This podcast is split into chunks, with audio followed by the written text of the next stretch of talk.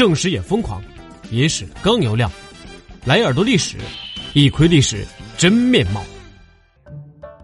李杜诗篇万口传，提起唐诗，我们开口闭口总会说到诗仙李白、诗圣杜甫。其实混迹唐诗圈的还有一位佛系青年，那就是诗佛王维。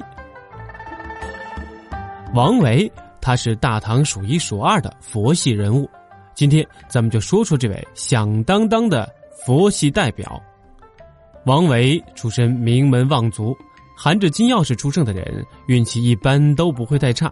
十五岁的王维就做了过秦王墓，十六岁写了《洛阳女儿行》，十七岁赴九月九日忆山东兄弟，十九岁完成了《桃源行》，二十一岁就考上了进士。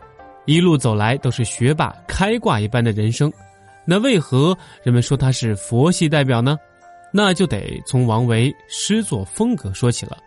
王维的诗，诗中有画，画中有诗，诗中有禅。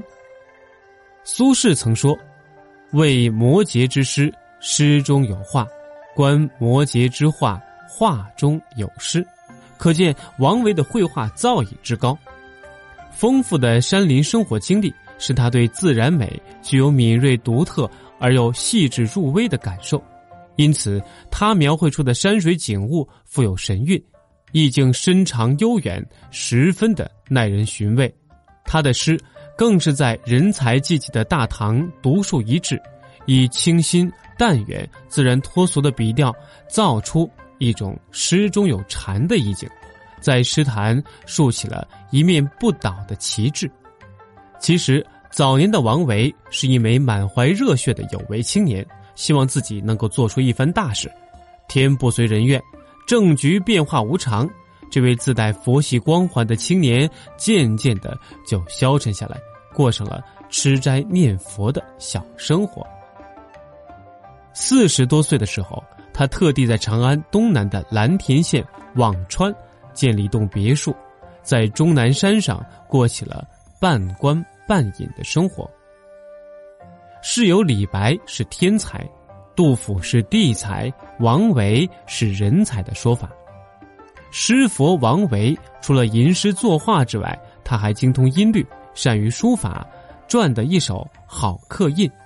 无论是过去还是现在，他都是少有的全才。用玉树临风、风流倜傥、谦谦君子等赞美之词来形容他，都不为过。可以说是佛系青年圈的楷模了。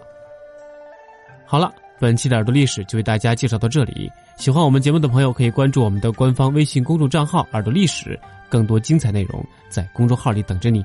我们下期再见。